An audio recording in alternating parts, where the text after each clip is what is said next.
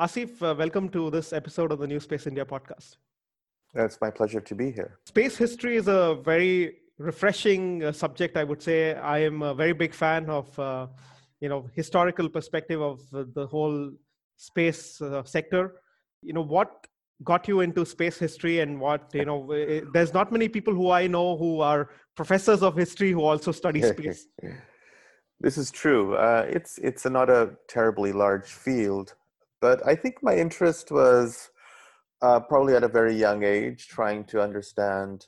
Uh, of course, I was interested in contemporary events as they were happening as a, as a young boy, but I, I was also interested in how things came to be. So that naturally led me to uh, look at uh, the, at the time, the leading um, uh, space programs were uh, the American space program and the Russian program. So I sort of gravitated, you know, I bought a lot of books and things like that and got very captivated by these uh, amazing characters in, in the history of space, which is really a very, very, although it's a story of technology, it's a story of uh, human uh, action. And so that was very much captivating to me.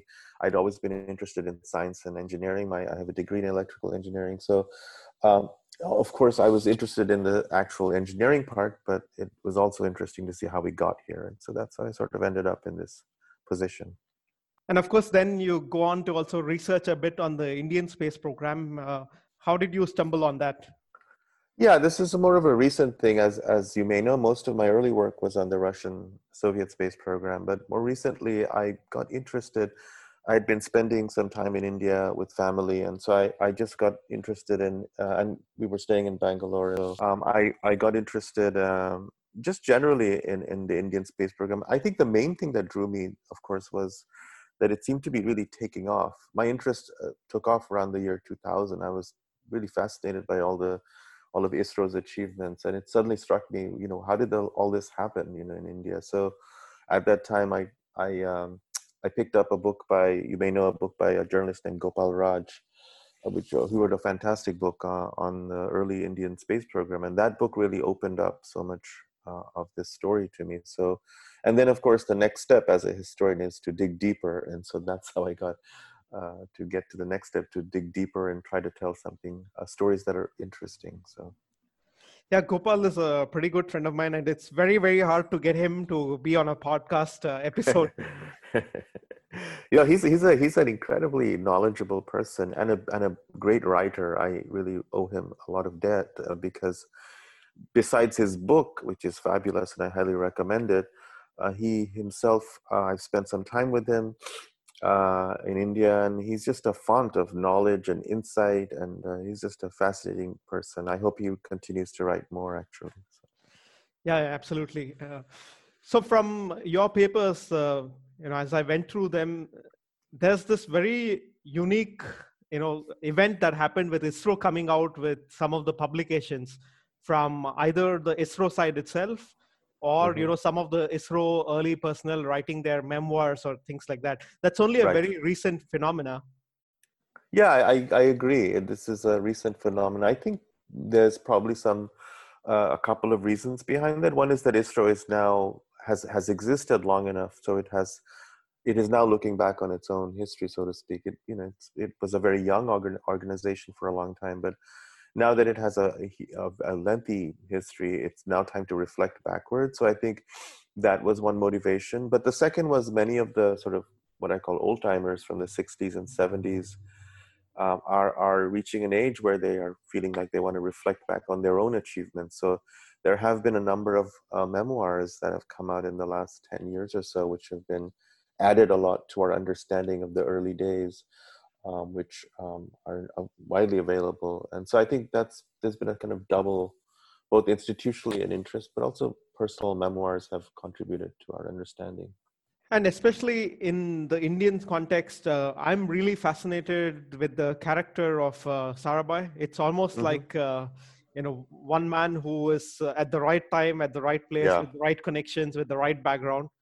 Yeah, very much so. I mean, it's yeah and you know you talk to about sarabhai in your own papers uh, quite extensively you talk about some of the conversations on how yeah. the early collaborations happened between him and the others and and so on uh, but i always wondered you know what uh, really led Sarabhai to think about uh, using space as a tool in uh, societal benefit. So, was there any specific uh, you know research done on on his ideas itself? Uh, yeah, his it, it is an interesting question. How how was Sarabhai drawn to space at the because, as you know, he was a, a cosmic ray physicist, but he also after his studies in Great Britain, he came back to India uh, around the time of independence, and he uh, founded many institutions, um, which were uh, some of them uh, were obviously science related, but not all of them. I mean, he was very in, involved in the industrial activity in Ahmedabad and so on and so forth. But I think what I I think we see a kind of tr- obviously his interest in cosmic rays meant that he was somewhat familiar with uh, things, so to speak, cosmic and space related. But I think uh, we really see the flowering of that interest after the Russian launch of Sputnik in 1957, and you see some of his um, interest also sort of uh, gravitate toward direction. I would say one thing that I would uh, add is that he is he was a, a figure I think who's interested in the most advanced uh, technologies and sciences just by I think his nature was uh, sort of I think he was attracted to cutting edge things so space was a natural domain for him to be interested in because of that. Um, and we see that particularly in the late 50s, early 60s, he's starting to imagine uh, uh, what India can do in terms of um, a space program. But I think the, the trigger, if you will, was really Sputnik. And for many people, I don't think not just for him, it, because it opened up the possibility oh, here we are in the new space age. What's going to happen? How can I contribute? How can our, my country contribute? So Sarabhai, I think, has a kind of dual uh, vision. I think he was always interested in his own uh, place in all of this as a as a very smart uh, institution builder.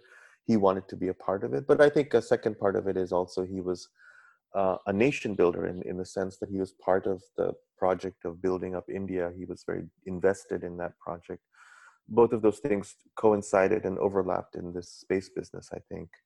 And that's what I think set him off. The other question that I always have in my mind is uh, Was there any other person, you know, who was as connected as Sarabhai politically, as uh, well trained as a scientist, uh, and coming from a developing country who sold this idea of space to their uh, political leadership then? and uh, i fail to recognize anyone outside of let's say china in the yeah. developing world at that time i think you i think you're right uh, sarabhai was very unique because um, he he uh, he was the embodiment of a number of different things if he just had one or two of these things he might not have succeeded but he had a whole thing a whole set of things working in his favor uh, one obviously he was a very accomplished scientist number two he was an institution builder Number three, he was well connected to the uh, elites of Indian um, governance and society. So I think, and, and, number four, he was also wealthy. So I think all of these things worked in his favor. Um, and you know, I would add a few other things. He was definitely visionary in the in the sense that he was able to translate uh, the the science to uh, a public. You know, because that's also very important for these kinds of figures. You can't just live in your little world. You have to be able to really appeal to a broader public. And if you read his writings from the 60s, they're very uh, appealing and accessible to regular people. You don't have to be a space scientist to understand that. In terms of other people in other countries, you're right. I think the, the most obvious parallel that I can see is probably Qian Xuesen, who was the Chinese, uh, some consider the founder of the Chinese space program uh, very sort of interesting and fascinating life, uh, very different life than uh, Sarabhai. But like Sarabhai, he had he was extremely smart and accomplished as a scientist. Um, he was also uh, a very good institution builder, a very good manager, and from what I understand, an inspirational figure. So he, uh, as you may know, he worked and was educated for a long time in the United States at the California Institute of Technology at Caltech and also at MIT. And then he was a very key figure in the early days of the U.S. rocket program at Jet Propulsion Lab. Uh, one of probably one of one or one of the top one or two people in the rocket program in the U.S. but for a variety of political reasons, he was essentially forced back to China in the 50s and he founds the Chinese space program. And so I think uh, there is a kind of some parallels I think we would see. Uh, Chiang's life was, of, of course, ended up, he left, he wasn't very deeply involved in the space program after the initial decade or so. And he becomes a, um, a, a, writer and he gets involved in many other national projects. But I think uh, these kinds of figures we see um, uh, in many other national contexts. For example, Wernher von Braun, in, in the who's the German scientist who came to the U.S. Sergei Korolev, the Russian scientist. So um, there are other figures like this. Uh, they're all I don't want to generalize. They're all same, but they played a very key role in galvanizing and mobilizing a lot of people. Sarabhai was definitely one um, in India. Yeah, and essentially, I don't see any such figure existing today who have the same kind of uh, clout, both as a scientific uh, person and as a person who can uh, have some kind of uh, influence on political leadership towards uh, science policy making in India anymore. Yeah, I, I don't think so. I, I don't. Uh, I, I I don't know any, anybody myself at that level. you know, there. Are, these kinds of things are very rare. I don't think these are very common. I, um, you know, people, um, but perhaps there's somebody coming up in the next generation. It's hard to say, but certainly then the post. It's not that I, I don't want to minimize the accomplishments of people who came after Sarabhai, especially people like you know Satish Dhawan and who was very crucial. But I, I do I don't see anybody who's you know sort of charismatic in in the double sense of the word, both as a scientist slash engineer and as a public figure, like somebody inspirational. That's a rare thing. You know, you have you usually have one or the other. The combination of those is not very common. Yeah, with uh, a lot of people who I have spoken to who work directly with Satish Dhawan call him like a man of process and the Sarabhai as the visionary who put in place the vision uh, so that kind of complemented uh, you know each other's uh, uh, stints as then the person who set the vision and then the person who built the processes on top to meet that vision. Yeah i agree. I think those generalizations are vaguely true. I think in the sense that when sarabhai was in charge in the ni- in the 1960s really um, that's when the vision was necessary. He also laid down this blueprint for ISRO, which was, you know, we are going to do a space program that is directed towards uh, developing our own people rather than some sort of fancy stunt making space program. That was his vision. And um, in terms of managerial roles, uh, you know, I've heard Sarabhai was rather, you know, informal, somewhat chaotic. People were sort of doing their own thing in this sort of ad hoc way. Uh, Satish Dhawan came along at a time when the ISRO needed somebody to really straighten things out the SLV-3, the first uh, launch vehicle, was being developed in the 70s, and you need enormously complicated. Uh, it's an enormously complicated project. You need very clear management. Uh, he, you know, he sort of introduced this project-driven management at ISRO. So he, his his role is can't be minimized. Eh, incredible, I think, and but he had the he didn't have necessarily the star power that Sarabhai had, and maybe that's that's what was necessary in the 70s. Somebody sort of get down to the business of doing the actual engineering. So they were the right people at the right time, I think. And in your papers, you actually one of the things that I really liked is you talk extensively extensively about uh, Thumba and yeah. the selection of Thumba, and you know the uh, the conversations around you know convincing people in the U.S. and the Soviet Union, in France, yeah. and other places to to be a participant. Yeah, and it's always fascinating to see that a person from India is talking to you know advanced countries who are building right. these missiles and satellites and telling them do something here in India where we can collaborate. So I would love to you know uh, have you describe this whole thing that you write in your paper yeah. so that uh, you know people can get a sense of what was really the background to Thumba itself because we all celebrate Thumba. Everybody knows about Thumba in India. Most of the people who know the space program, but right. hardly anyone really knows about the background conversations around it. Yeah, yeah. No, the the the creation of Thumba is a is a very in, in, very fascinating process and and very complicated. It just didn't appear out of anywhere or nowhere. It's and the, the process involves many different players in uh, across the world. Uh, this is why the article, my article, is called "The Global Creation of Thumba" because it did really involve so many different players. I, at the at the core of it is, of course, Sarabhai and uh, also Homi Bhabha, who was head of the Atomic Energy Commission, another very fascinating and brilliant scientist. So I think these guys, um, uh, I think particularly Sarabhai wanted to essentially create um, a space program in India. And I think his vision was that in order to do that, we'd really have to have the infrastructure and the expertise within India rather than you know somewhere else.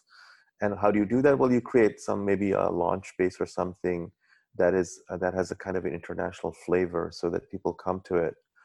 Um, at the time in the early 60s when he had this idea he also wanted to do some other things too like create a communications satellite station and so forth but at the time, India didn't have necessarily the technological infrastructure or anything really to create this. So what he did was he canvassed and mobilized a bunch of his international contacts, uh, the most critical being in the United States uh, with NASA. And um, he went to NASA, I think the first time in 1961. And he essentially, it took a while, but he engineered essentially uh, an agreement that NASA would provide some infrastructure, uh, um, uh, including an actual rocket uh, which they would launch from India. And the, the sort of the carrot, if you will, uh, uh, was uh, the the attractive part of this was he offered India as a place to study a particular uh, geomagnetic phenomenon. You know, this sort of equatorial electrojet, which only was observable near the equator of the Earth. And uh, in South India, you know, of course, the equator passes through Kerala. And so, so he offered this as a kind of uh, tantalizing possibility to a number of physicists, saying, "Look, you guys come to India, you can study this. You don't have to go to have ships out in the middle of the ocean. We have an we have an actual location uh, somewhere in Kerala. We can do this." So that got uh, scientists involved. NASA found this sort of sufficiently tantalizing, but again. Um, he he was very i think sarabhai was very strategic he didn't want to depend on one set of partners in this case the us he went to the soviet union he went to moscow also in 1961 and uh, uh, had some talks with them about what they could offer and eventually the soviets offered uh, a number of other types of infrastructure like a computer and uh, helicopters and things like that.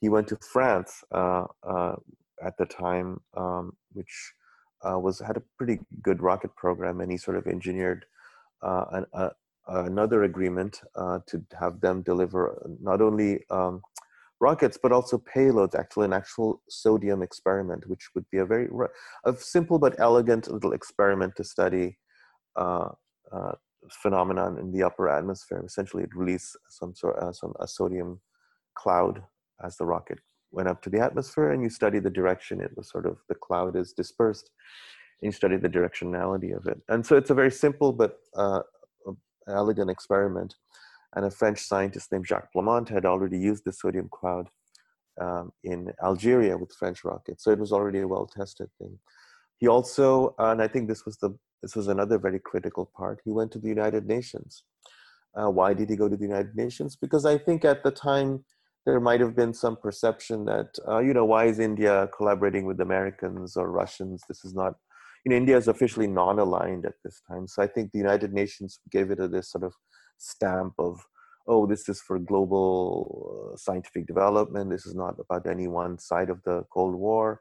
So he went to the UN and he and essentially, you know, I'm shortening a long story, but he was very strategic. He uh, he suggested the UN form a committee to uh, study the possibility of organizing a launch base somewhere in the in, in those days we used to call it the third world and so um, and this committee went to study where could they where could they sort of uh, organize this base.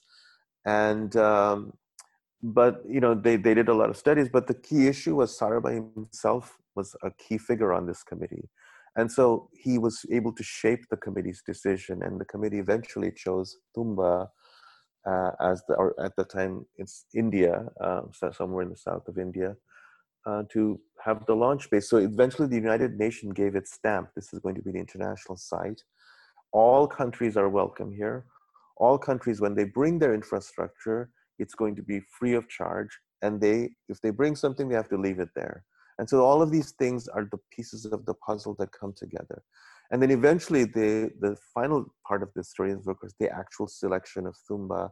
And this is, um, he invited a number of NASA uh, representatives, including a guy named Larry Cahill, who was a NASA engineer who had worked at the NASA site in Wallops Island in Virginia, which was a very uh, uh, sort of active rocket launch site. Not many people know about it, but it's a small site. So what Larry Cahill did was he he looked at reproducing this site in Virginia in India, and so his expertise was, was very crucial. Uh, a number of Indians obviously contributed to it, like uh, Praful Bhavsar and Chitnis and uh, K.R. Ramanathan, and a number of other people I forget, but everybody sort of sat there and figured out what's the best place to study this uh, phenomena of the equatorial electrojet, and they landed on uh, Thumba. And so that's how essentially by 1964, 65, uh, Sarabhai is already launching rockets, French rockets, um, and American rockets from Thumba. But the pieces, the actual putting this puzzle together was an enormous amount of work. He traveled globally. Every month almost, he was traveling somewhere across the globe none of this was really known because um, all this was all in the background. And I think it was a very exciting project for me to uncover these, looking through the, his papers and trying to figure out what plane, what flight he was going to. Why was he going to Moscow? Next thing he's going to uh, Washington. Next thing he's going to Paris. And so he was a he he his his energy was incredible in especially 62 63 and then finally these accords are signed and the and the eventually in 68 as you probably know there's a very big ceremony where prime uh, the pm indira gandhi comes uh, the united nations representative comes and thumba becomes officially an international base to study uh, outer space. Uh, but all the groundwork was laid by sarabhai as a kind of uh, jet setting uh, organizational project in the early 60s a phenomenally uh, successful project, I think, because it's rare. It was rare in the 1960s to have Russians and Americans standing side by side, uh, you know, launching a rocket. And these were enemies, you know. But at Thumba, they would both come. Eventually, the Russians also brought their own rockets, which was the um, M100 rocket, the meteorological rocket, and they launched hundreds and hundreds of these from Thumba. And so, uh, so they were French rockets, American rockets, uh, Soviet rockets, and of course, eventually Indian rockets. And you, one can imagine the infrastructure that is built up in Thumba because of all of this activity and the expertise which is gained by Indian, young Indian engineers who were watching all this, uh, sort of soaking up all this uh, expertise and knowledge. Um, and uh, just like a, I think like a school. It's like a university of rockets, if you will, Thumba. And it was possible because Sarabhai essentially set it up like a rotating international faculty of people who were coming. Uh, it's a very brilliant, I think, project. And I think by the 70s, Indian scientists and engineers could essentially migrate from that model to a more indigenous domestic model. But that part in the 60s was crucial for that uh, evolution to happen. By the time Satish Dhawan takes over, there is a kind of a core competence already to, for example, build the SLV3 under Kalam. So but the 60s i think was crucial because it was a kind of uh, uh, education for the indian uh, scientific community what is uh, fascinating for me in all of this is also that all the people who sarabhai handpicked and even sent them to the us uh, through you know like government sponsored programs or had this uh, collaboration with mit or with nasa yeah. and so on they all were committed to the cause and you know kind of returned back to india and you know finished their careers in isro mostly. And there was very little like uh, churn in terms of the brain drain uh, with any of these engineers could have easily said now i have all the tools and i have all the knowledge and you know i've gotten a very lucrative offer with an american company or a european company and could have possibly migrated. Yeah absolutely. I think that's true. I mean you have to understand this was also, I think, the exception because for most, uh, there was a massive number of Indian, um, there was a lot of Indian immigration to the US in the 1960s.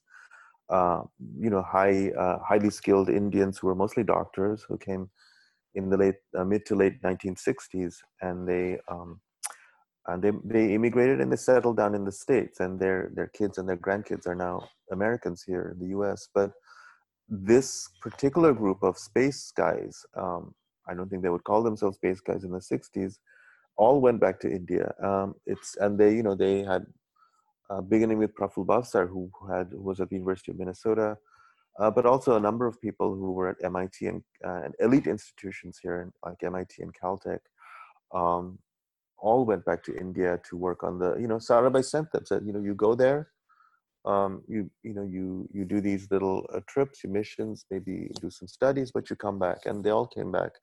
Uh, so I think it, it is a interesting sociological uh, study and, and so it could be, you know, why or what motivated these guys to come back. Uh, but they did, and I think that they formed the kind of brain core of ISRO. Um, whereas I think with other, if you want to compare it with other um, disciplines like medicine, for example, there was probably a brain drain because, especially people, uh, there's a generation of you know people who came to the in to the U.S. in the '60s that stayed here, and so I think it is an interesting uh, thing. And I, I, I don't know the data so well, but I think this is something that I'd like to follow up in in the in the book that I want to write is do a sociological study of who came and from what part of India. You know, there's a kind of this is speculation mostly from on my part, but it's a lot of South Indians, and I think um, I wonder if that had something to do with their uh, both their ability and their interest to come back to the come back to India instead of staying in the U.S. Uh, perhaps, perhaps not. I don't know, but I think it might be worth a study at least. From which part of India most of the people ISRO um, early ISRO, not now, but early ISRO from, you know, there's this joke, perhaps you've heard, the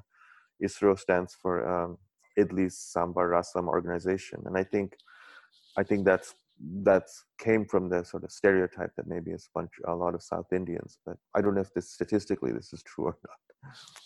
Yeah, that's the first time that I'm hearing that, but it's uh, really nice to know as well. so, uh, one of the great uh, angles that you cover uh, in your writing is this uh, uh culture and the social angle of these Indian scientists going to the US and uh, them being around the, uh, the, the cultural kind of yeah. Uh, you know the complexities around the US uh, uh, environment with you know the Martin Luther King and you know the whole yeah. civil civil yeah. issues going on. So it's really fascinating that I think you're the only one that I know who has written about this particular angle and how you know yeah. the perception of Indian scientists in US during this time. Yeah, it's very interesting. I mean, I again, this is something I want to pursue further. But uh, many Indian scientists came to the U- U.S. Uh, in the '60s at a time of great racial strife and conflict. Um, as you know, uh, you know these um, the the struggle for civil rights in the U.S. was led by Martin Luther King Jr. and he, at the very moment, I think when there was so much sort of racial strife uh, uh, here in the U.S., Indian engineers came initially to Virginia, and uh, a, a, small group came uh, sometime in '62 or '63. I'm forgetting the exact date, but and then further on there were many more trips. But I was looking through the newspapers the local newspapers and um, how um, in America, in in this in this town in Virginia, and they were sort of there's a there's uh, for I mean I'm, they sort of were seen as both very exotic these who are these brown people and because they'd never seen anything like this you know? But also there's a definitely some racist sort of uh, uh, behavior too like and this is you know i've heard that they were uh, they had trouble getting haircuts and things like that because uh, people in virginia wouldn't give them haircuts because they weren't white. But they I, I and you know i've also talked to uh, a couple of them who came and they've written memoirs of course in general i think they had a fairly okay experience but i think they were they had somehow ended up uh, in, a, in a very sort of critically uh, uh um, con- a very a time of great conflict in the U.S. So I think they they faced some of that, and of course, having talked to some of the people, Indians who did immigrate in the '60s, they faced a lot of racism too. Um, uh, undoubtedly, uh, in the U.S., this was a very different time than now, and so I think, um, by and large, I think uh, most of them were happy to go back to India, at least after their training programs. Uh, but I think they did I don't think there was any kind of seriously negative thing that happened, but just more of a general feeling that they were outsiders and never seen as completely uh, assimilated. Do you think that uh, may be a very big factor in a lot of these engineers uh, going back to India? Yeah, I wouldn't doubt it. I mean, especially the ones who came in the, those extreme early days. You know, they had trouble. Um, uh, you know, if, if, if you imagine trying to find, you know, vegetarian food in Virginia, you know, it's in 1963 when everybody's eating meat and everything. So I think I've heard that there were there there were some uh, problems with finding food to eat. So I think there was a lot of cultural issues.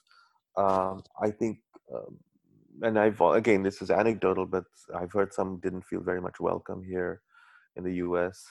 Um, and others did, you know. And I so it, it, the, the experiences varied, but I think some of it, some of the impetus to go back, uh, undoubtedly, some of it was just uh, perhaps you know the pull of your your motherland, but some of it may have been an experience that was negative in the US. And you know, going back to Sarabhai, uh, once he set up uh, you know Thumba as a platform, and then there's uh, the UN and Unispace uh, happening, and there's of course this massive statement that uh, everybody quotes saying uh, India will be second to none in you know space applications for societal development. Is right. there a background to where he picked up you know this particular positioning of uh, India pursuing space activities? Yeah, I, I think uh, Sarabhai's vision of space was rather different than you know what's coming out of U.S. and Russia, which is uh, much more spectacular and ambitious. I think Sarabhai's vision probably emerged from two or three different sources. One is a, just a pragmatic sense that, look, we're we're behind the game in space. What what can we do? You know, we, we can't send out things to Mars and moon, the moon, but we can do some more modest things. And I think, which leads to the second issue, which is that I think, and you know, because Sarabhai was was a smart person, he was he was also he knew how to essentially uh, play the system, so to speak. And I don't mean in a negative way. He just knew because he was a skilled uh, person in bureaucracies. If you, what's, you know, India in the 1950s and 60s is, you know, kind of a developing nation. There's lots of uh, problems with uh, income inequality, poverty, agriculture.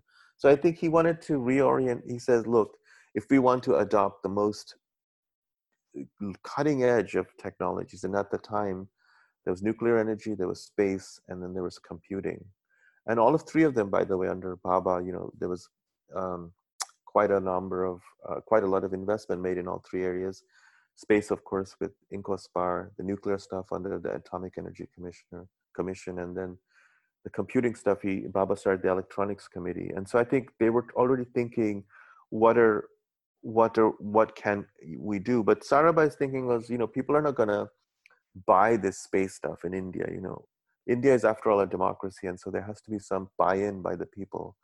And I think this was a kind of very strategic, clever uh, reformulation of the problem. Is that you know I, I, think I've written this before. You know, um, the question was always put: Well, why does India need a space program? Because there's you know there's such so much poverty here. And he inverted the question and said, well India needs a space program precisely because there's so much poverty here, because a space program can generate uh, innovations and benefits that will lift all these poor people up from poverty. And so he he made that the core of his vision by you know remote sensing, uh, weather research, um, all sorts of communication issues, education, and so he, he he sort of made those the center of his space vision because it did it India did could not afford and I don't mean that in terms of money, but it didn't, it couldn't take the risk of investing into lunar programs and you know space science issues because that's not the priority of India in 1965. The priority is to just become a developed nation. So, uh, so I think that's it was a, so what I'm trying to say is that his marriage of space with these kinds of uh, development goals is a strategic move to make space possible within India instead of saying space for all this spectacular stuff, let's just make space for us. and finally, I would say, and uh, he was influenced and shaped by what historians call modernization theory, which was basically a kind of theory proposed by a, number of American economists who said that in order for the third world to develop, they had to essentially adopt modern technology and, then through some certain stages they would develop. And uh, so I think he adopted that kind of vision that technology is the solution to all of this, uh, rather than, let's say, social programs or other kinds of things. So he sort of bought into that. So I think all of this stuff fed into his vision. And I, I you may be familiar. In 1970, he is one of the sort of his his legacy really because he died the year after he they issued this sort of ISRO manifesto. You know, what are we going to do from 1970 to 1980? And that that that document is really lays out his vision. You know, like we're going to do all this remote sensing, we're going to do agricultural stuff, we're going to do educational stuff and communication stuff, and uh, there's no no nothing in there about anything else. You know, it's not like oh we're going to you know land a robot on the moon or something. It's it's pretty clear. Like India needs a space program to develop its own people. Yeah, indeed. Uh, one of the interesting conversations that I had around this is actually with uh, Jacques Blamont, who was, mm-hmm. uh, you know, Sarabhai's early collaborator from uh, France. Uh, yes. and you know, Blameau was in India, I think, 2016, the last time. Uh, you know, before he had a fall, and then, you know, I guess yeah. last year he he passed away. This year, I guess. Yes and you know i was asking Blamont uh, about you know his visits to india starting from uh, I think early 1960s. Uh, he was in India already right. visiting India, and uh, essentially when I met him, uh, he said, "Look." Uh, uh, he told me like you know i've been in india for like every year for the last 50 years or something like that and, wow uh, yeah and you know the fun thing that he told me is that he stayed in bangalore at the same hotel for like 50 years oh my god that's crazy so uh, so so essentially you know i was asking Jacques you know what did you think of uh, Sarabhai, you know having met him, having been one of his very early collaborators, and having seen the evolution of the Indian space program and the Indian economy, and what he thought of uh, Sarabhai selling him this dream of uh, leapfrogging, using technology yes. to you know be a developed country and using space as a tool in leapfrogging towards a developed nation and uh, Jacques was, uh, you know, told me like at the first instance, I thought it was complete bullshit. but you know, now that I see it, I believe uh, you know what he said was perhaps uh, true. Yeah, no, I think a lot of people doubted Sarabhai. You know, in the '60s, uh, you know, because they just like, well, yeah, blah blah blah. You know, it's like he's going to say a lot of stuff, but it turns out that, uh, you know, what he, the kind of vision that he had was a very reasoned, sensible one. And I don't think he was trying to be, you know, utopian and all this other stuff. In fact, that this is precisely the opposite. That you know, this let's be reasonable on what we can do. I don't, and you know, he was ambitious too, and I think maybe the ambition was the one that Blamont is responding to. Like, this guy is not kidding around. You know, this guy wants to build India's first domestic rocket satellite launch vehicle. That was a very ambitious goal for a country in 1965. Um, very ambitious. You know, at the time, you know, besides United States and Russia, zero countries had done that. So I think Sarabhai is already talking about it. So I think, um, well, the French actually joined in 1965. They were the third country. So I think you, um, but I think yeah, I think there's a kind of sense that you might doubt him. You know what he's what he's up to. Uh, Blamont is a very interesting character, and you know, sad that he passed away. But because he's he's a big player, and if any, in the early history of the Indian space program, his name would be like a massive chapter because he's he's everywhere. You know, he orchestrated this um, treaty um, agreement in 1964 uh, to deliver the Centaure sounding rockets to Thumba but besides that, he was uh, instrumental in many, many, many other ways through the last, uh, until the 1990s, really, in terms of encouraging collaboration between ISRO and ESA, uh, European Space Agency. So I think uh, in many different ways, I think he was a very cr- crucial character and he was right there from the beginning. Um, and uh, and Blamont, uh, you know, his memoirs, which have come out in French, are really fascinating because he was a, in this. If you think about it, international network of people, Blamont was much like Sarabhai. There was a he's another node which went globally to many different countries. Um, and so these were giants, I think Blamont, Sarabhai, and these figures that uh, were global space players of the time. Yeah, and uh, I imagine, you know, I uh, always used to either, you know, talk to him or email him, and he always used to respond. And even at the age of 90 years, uh, he had a full-time office in his uh, Paris headquarters of the French Space Agency. Yes, yes, yeah. I had the I had the fortune of going there to meet him. Um, I think in 2000, so a while back, 2009 or so, and we spent a number of hours there. I interviewed him about Sarabhai, and he gave me a lot of his papers, which was very nice, uh, uh, historical papers. Um, but yeah, he's a, I, I think he's a fascinating character. I hope uh, someday somebody writes a biography of Blamont. Yeah, absolutely. And in fact, he did, uh, you know, contribute to a book that we edited on uh, Indo-French collaboration, and ah. uh, it could be one of his, uh, you know, last uh, writings that is available. Oh, I see. I see. That's great. Um, I look forward to reading that. Yeah, I'll send them across to you definitely. And one of the things that you mentioned in your article, which is very interesting, that I thought was the protest that uh, Blamont had uh, for Thumba initially, where he landed in India and he saw a bunch of fishermen and nothing at all, yes. and uh, and saying this is a useless place with useless people around. Yes, he did. He, he had this very initial impression was very negative. I think he he said something about people are lazy or something, but I think it was uh, I I just thought it was funny that he.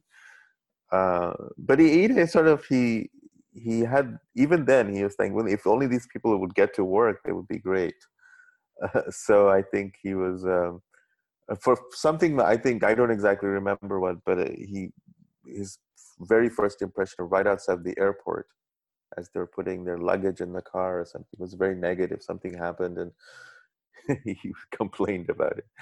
But I think over the over the years it got better. I think so. Yeah. So, but finally, you know, when I um, met him, uh, you know, the the last time I met him, I asked him about this, saying, you know, do you see the leapfrogging effect? And uh, he said, yeah. I mean, I I see it now in hindsight, you know, uh, but you know, looking back 50 years ago, one wouldn't have imagined the India that I visited in Thumba would be the India it is today.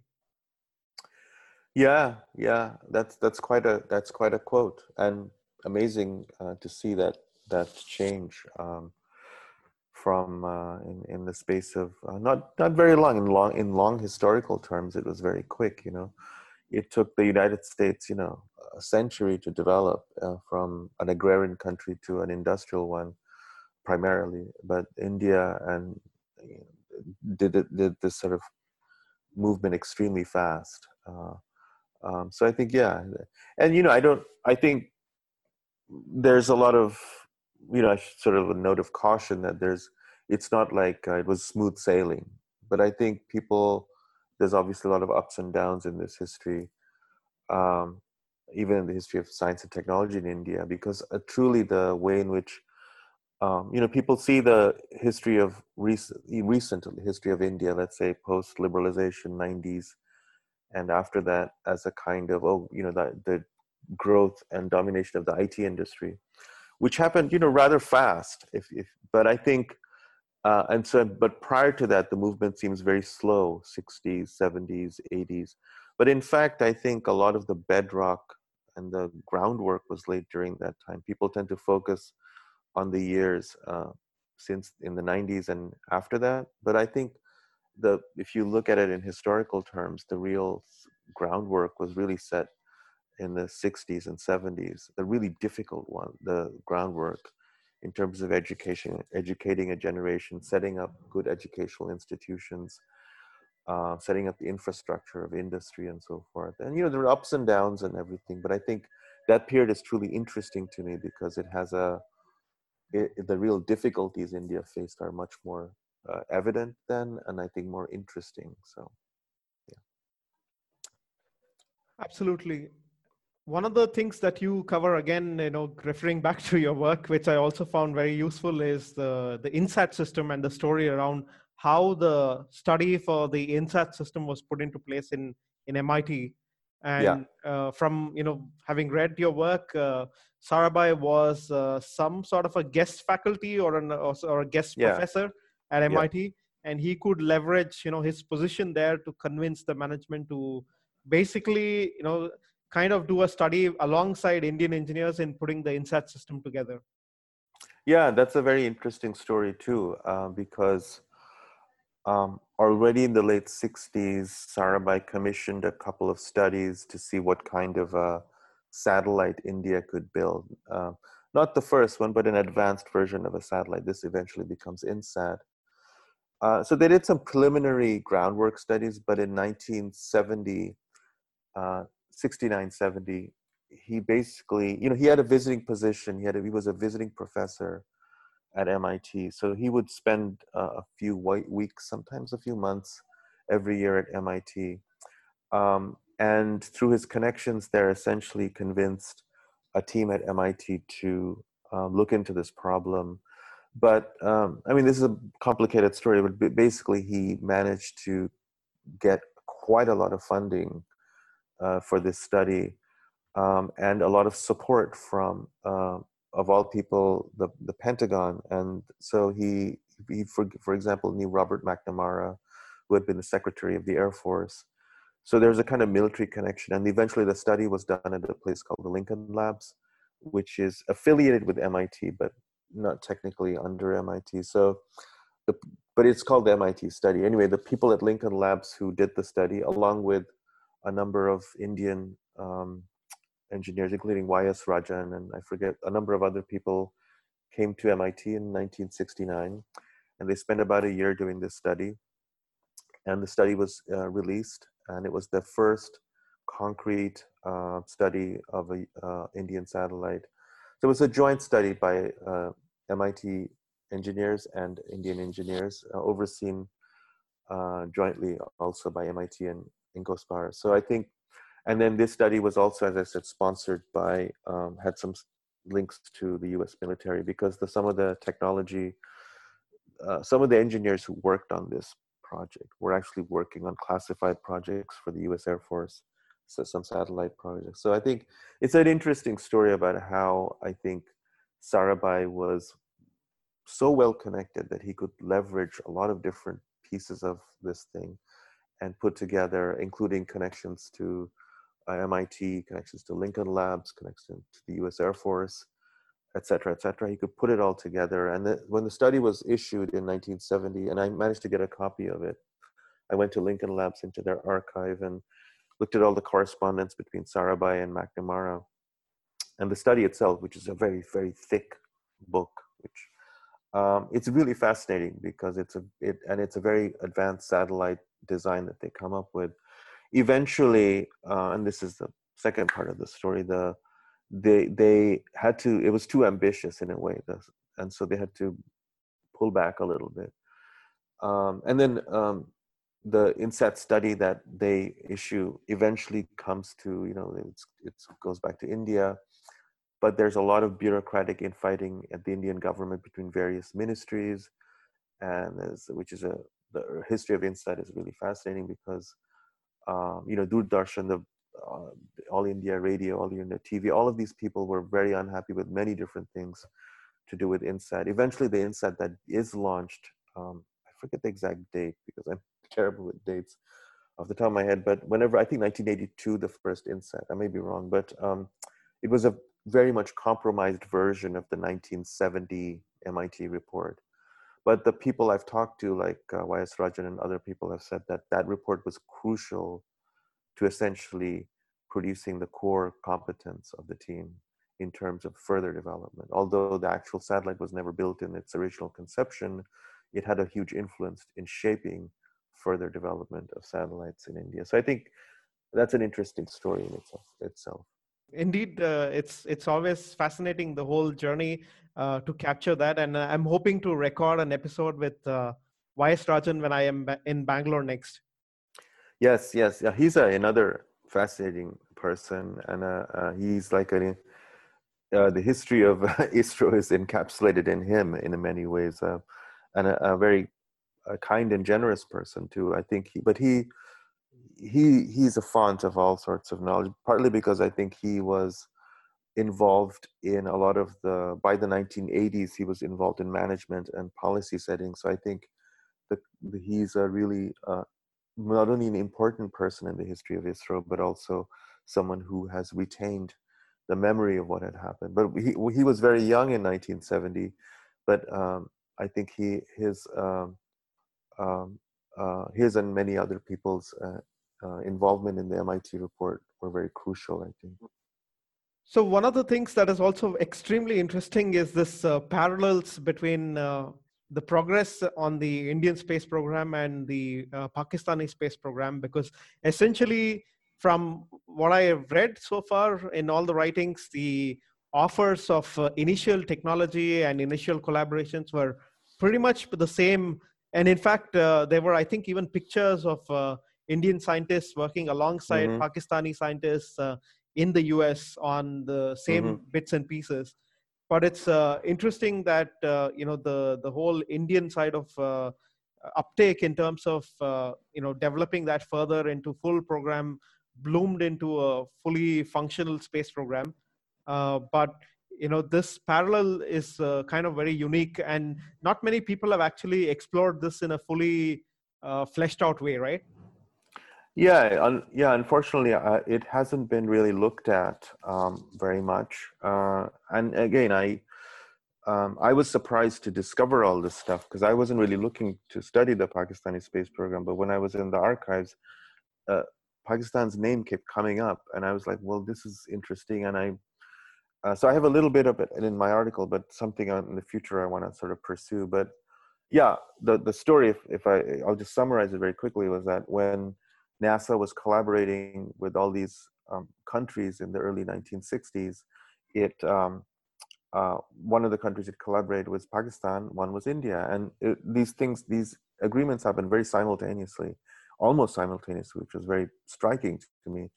And so Pakistan, in fact, um, and this is the most striking part, was that um, they um, the in this, I think June of 1962, they launched their first uh, rockets, the uh, basically these Nike Cajun rockets, uh, similar to the one that were launched from Thumba in 1963. So uh, basically, the whole sodium cloud experiment that you know people say, oh, this launch from Thumba inaugurated the Indian space program.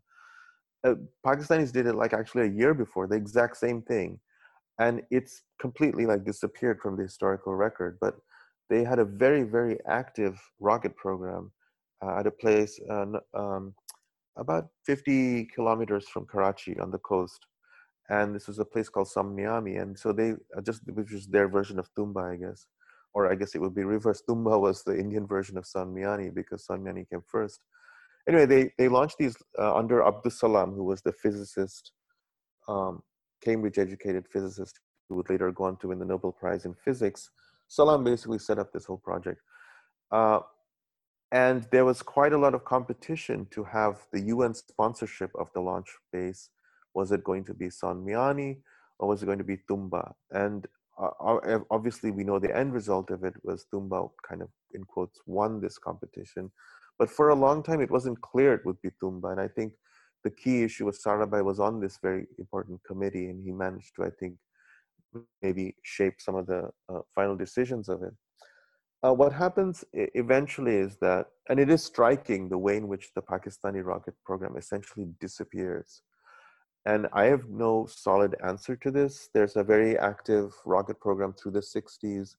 Um, NASA launches many rockets from Sonmiani, so do the um, Brits. And so I think it's not clear, but I think what has happened is this is uh, you know a, a, a, couple of things happened basically. One was that essentially after 1971 when you know pakistan essentially was beaten in in this um, the war in which bangladesh is born that war pakistan is essentially crushed by india. And i think that was a kind of wake up point for pakistan to think about nuclear weapons. And so i think what happens is there's a reorientation of all these resources that are going to Sonmiani, and it's siphoned off into a kind of atomic weapons project. The second is that Salam himself is kind of uh, gets sidelined in the 70s, and so he, if he was the only person essentially pushing this, but for a variety of reasons, he's no, he becomes kind of uh, sidelined in, in Pakistani sort of elites. So his his disappearance is, is, is really also crucial. I think for these reasons, the whole rocket program essentially collapses, and Pakistan puts all its eggs into the nuclear program. Whereas India, I think, had uh, didn't have this kind of urgency. They had a very separate sort of atomic energy commission project, and I think people like they had people like Dhawan who were you know who continued Sarabhai's vision.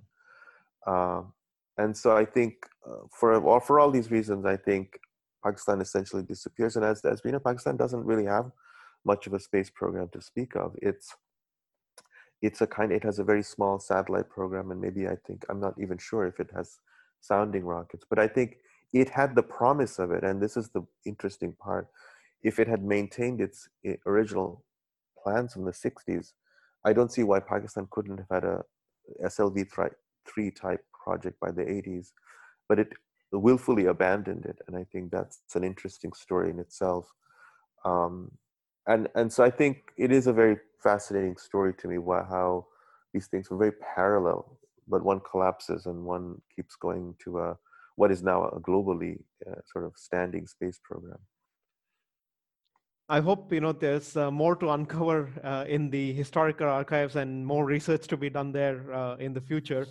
But uh, you know, when you talked about accessing a lot of the historical uh, archives, either you know in the U.S. or India, uh, how difficult is it to get uh, access to such historical archives, uh, both in the U.S. and in India?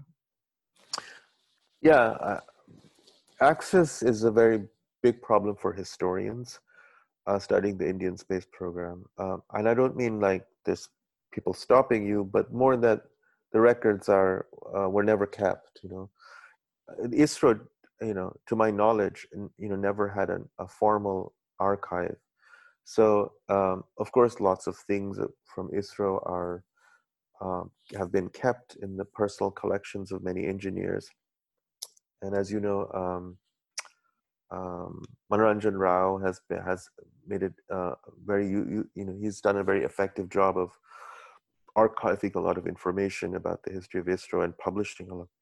But for historians, it's not like uh, NASA. NASA has a history office, which was formed at the very beginning of its creation, and it has an archive. So everything that NASA does gets eventually transferred to the archive, and you can go there, um, and it's supported by taxes. So it's it's a public service. You can go there and dig through stuff. Things are digitized. It's very it's very impressive.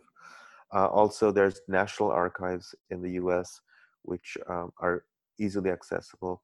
I think the, there's a lot of impediments to study the Indian space program because Indian archives, both the National Archives in Delhi and ISRO's archives, um, were never sort of formally, nobody took the initiative in the 1960s, 70s, 80s to essentially keep a paper trail of all this because for whatever reason it never happened. So now if you want to study ISRO, the history of ISRO, one of the things that I did was I went to uh, the National Archives in the U.S., which is in uh, there's a number of branches, but there's one in College Park, Maryland, and I started to dig the State Department's papers, and eventually I started I found thousands of letters between Sarabhai and NASA, and with this you can reconstruct essentially what was going on between at least NASA and uh, ISRO, and so but it's only one part of the story, and one still needs I think a lot of uh, the actual documents from the Indian side. And so what we've we've done essentially is to depend on memoirs. And there is, as you as we talked about, a rich memoir tradition in ISRO, which has been very useful to talk to people who are practitioners of in the program. Uh, but memoirs also uh, come with some, um, by definition, some problems because memoirs are just people remembering things, and people often remember things wrong. So I think you have to sort of double check and triple check and do all sorts of other things before we say anything. Um, for example, I'll tell you a small detail. In 19, when the first uh, rocket was launched in from Thumba, uh, people always say, "Well, this was a uh, the French uh, had the sodium pay- payload, the Americans had the rocket, and the Russians had this computer and, and a helicopter and all this other." So I looked at it and found that the, actually the Russian computer and helicopter wasn't there. Uh, it actually came much later because I went to Russia to look at the Russian records and I saw the delivery of this thing was much later. So these kinds of things, how you double check with other sources and hopefully able to tell a more true story. Absolutely, and uh, from the historical, again, you know, archives and the historical perspective and the historians themselves, apart from a very niche set of authors, uh, maybe Amrita Shah covering Sarabhai as a personality, or you know, uh, Gopal Raj covering a little bit of the launch-related uh, history and the early teams developing the rockets, uh, and perhaps some of the other writers like you know S.K. Das, the former IAS officer, yes. looking at uh, you know some of the applications part of uh, you know selling the the applications bit to the uh, people themselves. There's been right. very little you know people around the Indian historian uh, you know base covering any of it in the space program. So, do you have any uh, instances where you've seen historians of uh, Indian origin looking at yeah. you know the space program? Well, I think you pointed out some of the already existing ones. I think as I, I think, you know, the the primary um, actor here is probably P.V. Manoranjan Rao. I think he's written a lot, and I think his work stands out um, as um, being very very good. Uh, you mentioned uh, Amrita Shah's biography of Sarabhai, which I think is very good. I highly recommend it. Um, uh, Gopal Raj's book is, is critical. It's a little bit old because it's about 20 years old, but I think quite uh, still holds up. Um, I, I don't know of any kind of younger scholars. I, I hope that there are people out there working, digging deeper. Um, I know that um, uh, I would be I would welcome anybody uh, uh, in India or elsewhere uh, looking into all this stuff uh, a bit deeper because I think uh, I'm my biggest fear is that stuff is being lost you know because um, we're we're losing as the further we get from these events we're losing our capacity to really recover them. A lot of the stuff on the on the internet that's about isro are um, the indian space program on the early days is just um, uh, not correct uh, it's very superficial and the same events get repeated over and over and i fear that eventually um, more nuanced perspectives will get lost. Um, but I, I'm, I'm, i you know, I maintain hope that I think there will be some um, um, young people, I think, who, who will uh, take to this. Um, I, I, should mention that I'm drawing a blank. The, gentle, the gentleman in India, uh, sorry, in, in, the UK, who's written this book about uh, some early uh, pioneer of Indian rocketry. Gurbir. Gurbir, right. Gurbir is great, and I think he's uh, he's another uh, great contributor to building up this history. He's he's a really consummate researcher, so I think anything that he writes will be very interesting. Yeah. Yeah, again, uh, I've recorded a couple of episodes with uh, Gurbir and one specifically also on the uh, story of Stephen Smith. Yes. Well, what a what an amazing story. I mean, I don't think very much was known about it. So yeah absolutely in, in uh, and uh, for me the the most fascinating part of that was that uh, people in the philatelic world were involved so much with the rocketry yeah exactly exactly uh, that's a story there in itself. Yeah definitely. So what do you think is the problem in involving uh, more students of history in space? Is it the funding? Is it that uh, space history is not sexy enough or?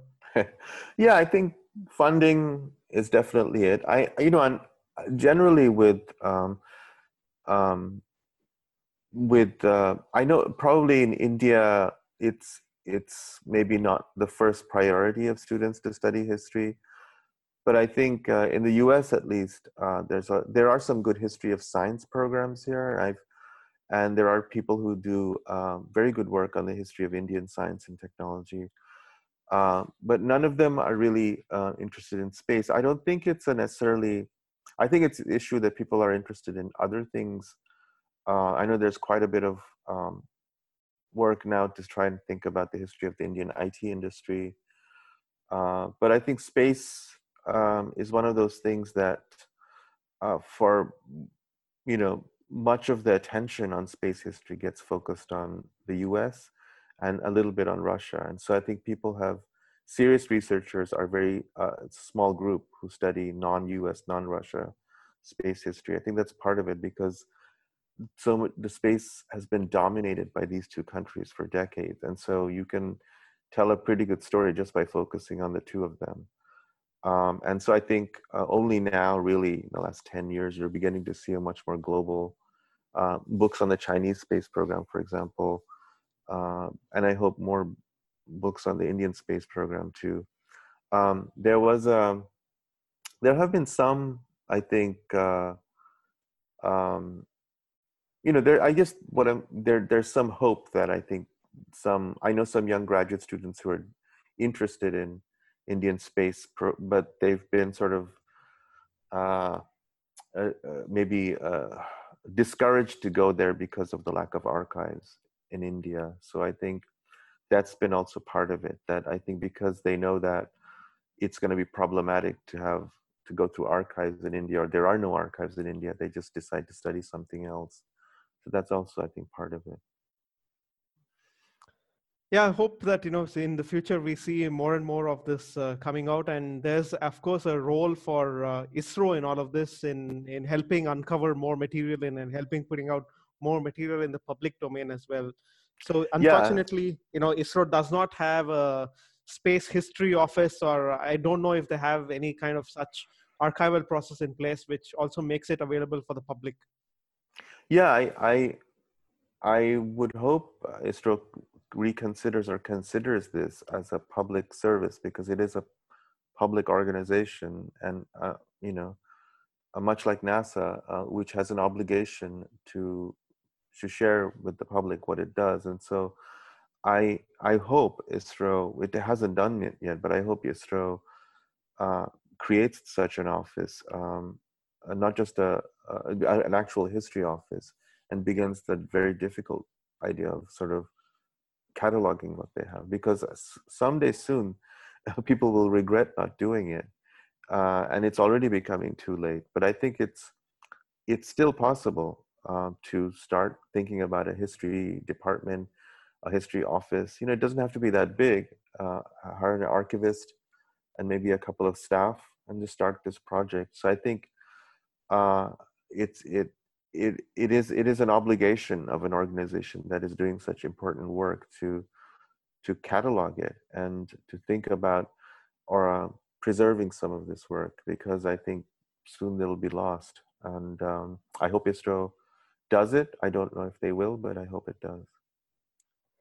I hope so too, and uh, I will, of course, you know, make an attempt to raise some uh, of these ideas to the current uh, management uh, they have yeah. been quite open to doing some of the you know new things and one of the great things i think we could we have achieved through the new space india community is this uh, opening up of the launch space and creating uh, you know uh, a viewing gallery for many more people than uh, you know what it was initially built for. Oh amazing. That's that's really that's really great. Uh, that's the, exactly the kind of thing that will get the public more involved right? I mean i think I haven't followed the, you know, this recent failure with the moon landing. My sense is that, uh, you know, I don't know what's going on internally in ISRO, but it would be good for ISRO to share the findings very publicly because it, uh, you know, although it was the landing didn't succeed, if ISRO shares what happened in great detail, I think it'll cultivate a kind of interest, a community behind it uh, sometimes you have to share the failures with the successes. And I, my sense is that these are the kinds of things uh, uh, could probably uh, expand. Yeah, and it's a very cultural thing, and between generations, you know, things are uh, becoming very different from each other. Because if you looked at maybe the 80s and the 90s, and even the early 2000s, when there was a lot of launch failures were routine you know things were just taken in stride and you know people yeah. just moved on thinking this is science and we need to build stuff and you had this period of maybe 15 years of just success success success yes that is true i think uh, it was an immense uh, um, successful path and so i think uh, maybe people were just shocked because um, maybe there's an expectation from the public that everything succeeds, but actually, space is very hard, and in fact, there's a lot of failures. It's just a part of uh, how things go in space. So I think, yeah, it'll be interesting to see. I'm actually looking forward to. I know this, uh, of course, the virus has changed a lot of the equation, but I'm excited to see what ISRO does in the next year or two um, and how it bounces back from, especially the lunar program. And especially if you are a space program and if you are not failing, it actually tells maybe that you're not pushing the boundaries enough. Yeah, yeah, excellent point. That is also true um, because there's a complacency that builds up. Well, we can do, you, you know, the PSLV is an incredibly successful launch, one of the most successful launch vehicles in the history. But I think um, every time you go to a new launch vehicle, it's it's it's always pushing the envelope or a new spacecraft. Also with the with the human program that's coming up, that'll be that's definitely pushing the boundaries. So we'll see how that plays out. So you know in closing uh, is there any like new projects around the indian space program that you're working on that is exciting and you know uh, you want to share yeah i mean uh, well just that i'm working on an article uh, on the first indian aryabhata satellite and that was launched in 1975 by the russians um, i've discovered a lot of uh, basically a cache of documents uh, during my last trip to moscow on this project including many letters from including uh, all the way back to Sarabhai. Actually, that I found letters in 1970, 71, proposing this project, and um, so I'm, hopefully we'll try to write uh, up something about it, an article, and then eventually, uh, my goal is to write a book about the Indian space program, maybe uh, about four or five years from now. Uh, putting all of this together, uh, maybe like a comprehensive history from the very early days up to the launch of the SLV3 in 1980. So kind of a history leading up to that first launch. So I want to, that's my goal to sort of put that together. But right now I'm putting little pieces in play, including this um, Aryabhata satellite, which I think there's a lot of things I found which was surprised me about the this cooperation. Um, so hopefully I'll put that in print. So. Yeah, I would love to do a, an episode, you know, after you have the article published, and uh, love yeah. to, you know, do a, a follow-up episode with that as well. So, uh, so Asif, uh, thank you very much for taking uh, a lot of the time in, uh, you know, doing this episode. It's been uh, quite a lot of fascinating insights, and I'm sure that people would appreciate a lot of these perspectives, especially, you know, thinking about it from a historian's perspective. Oh yeah, no, it's my pleasure. It's always fun to talk about this. This is one of my favorite topics, so it's uh, no problem at all. And you know, good luck to you on on the podcast. So.